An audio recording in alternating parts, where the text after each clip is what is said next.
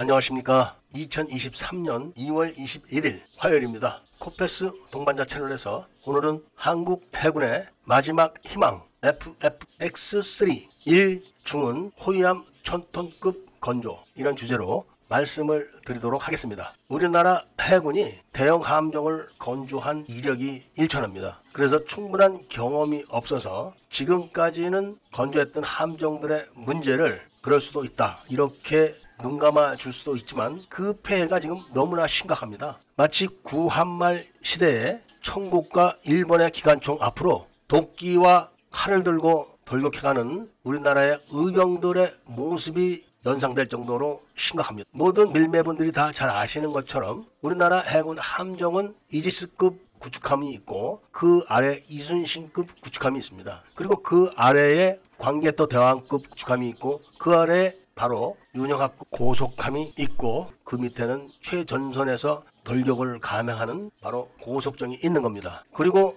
잠시 이야기에서 뺀 호위함급이 지금 존재를 하는데 왜 거기서 뺐냐면 지금 호위함급은 계속 건조를 하고 있기 때문에 그런 겁니다. 지금 나열한 우리나라 해군 함정들 중에서 멀쩡한 체급의 함정이 있는지를 가만히 생각해 보십시오. 다 어딘가는 문제를 갖고 있는 함정들이라 원활한 작전을 하지를 못합니다. 그 중에서도 함정의 주행 성능과 대공 성능은 아주 심각합니다. 고속정과 고속함 그리고 호위함 이런 함정들은 속도를 생명으로 하는 함정들인데 다 추진 문제가 있습니다. 그 위에 구축함들은 대공 능력이 있어야 되는데 형편없는 미사일을 장착을 해놔서 수리 자체도 안 되고 아예 성능 개량 자체를 못 합니다. 이것은 그러려니 하고 넘어갈 수가 있습니다.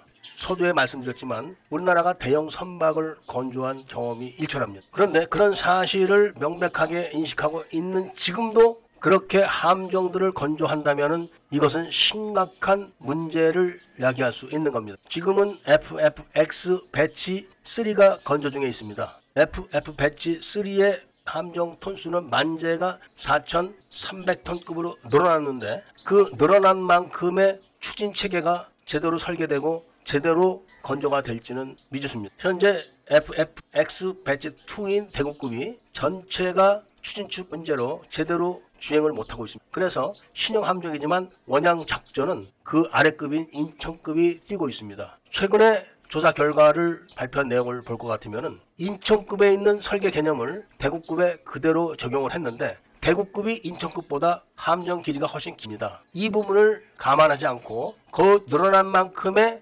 부담을 추가로 설계 개념에 넣지 않았다는 겁니다. 그러니까 인천급은 주행에는 문제가 없는데 대구급은 당연히 주행에 문제가 있어가지고 추진축이 떨리면서 베어링을 갉아먹어가지고 베어링에 있는 오일이 누수돼가지고 큰 문제가 작전 중에 생긴다는 겁니다. 이거를 해군이 제대로 수리를 하고 넘어갈지 그냥 적당히 넘어갈지는 모르겠습니다. 완전 수리를 한다는 것은 추진 체계를 다 드러내야 되는 겁니다. 그 새로 설계를 한 새로운 개념의 추진 체계를 장착을 해야지만 제대로 주행을 하고 작전을 뛸 수가 있다는 이야기입니다. 이런 개념이 바로 배치 3에 적용이 됐는지 안 됐는지는 미지수입니다. 아직 모르죠. 그런데 일본과 중국의 호위함들은 6,000톤급대로 키워서 건조를 하고 있습니다. 미국은 호위함이 7,400톤급입니다. 새로운 전쟁 개념에 맞게 호위를 제대로 하기 위해서는 레이더를 거의 이지스급 수준으로 장착을 하고 방공 요격 능력을 이지스급 정도로 확장을 시켜놨습니다. 이 정도 돼야지만 최신 함정들을 호위를 할 수 있기 때문에 그런 겁니다. 일본과 중국이 새로 건조하는 함정들이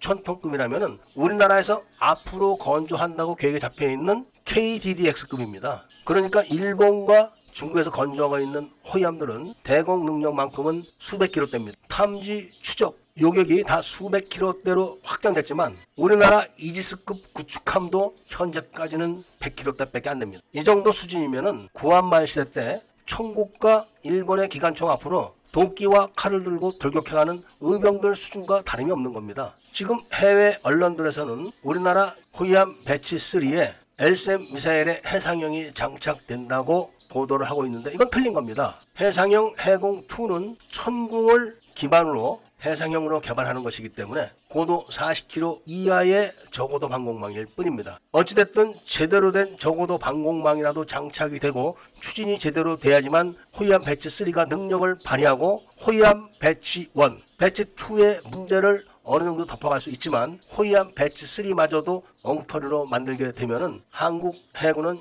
연안 전력과 원양 전력의 허리를 담당하는 호위함 Batch 3 문제로 심각한 대공 방위와 해양 작전에 구멍이 뚫리게 되는 겁니다. 이런 문제를 밀매분들께서 여론을 조성해서 제대로 된 해군 함정이 나오도록 해야 되는데 현실이 이런데 일본이 벌벌 떨고 미국이 까무러친다. 이런 영상에만 몰표를 던져주는 착태를 보이고 있는 현실에 대해서 말씀을 드리면서 오늘 이야기를 마치고자 합니다. 우리나라 여론은 건전한 국민들이 지켜나가고 만들어 나가야 된다는 말씀과 함께 구독을 꼭 해주시고 좋아요와 알림 설정을 부탁드리면서 이야기를 들어주신 데 대해서 감사드립니다.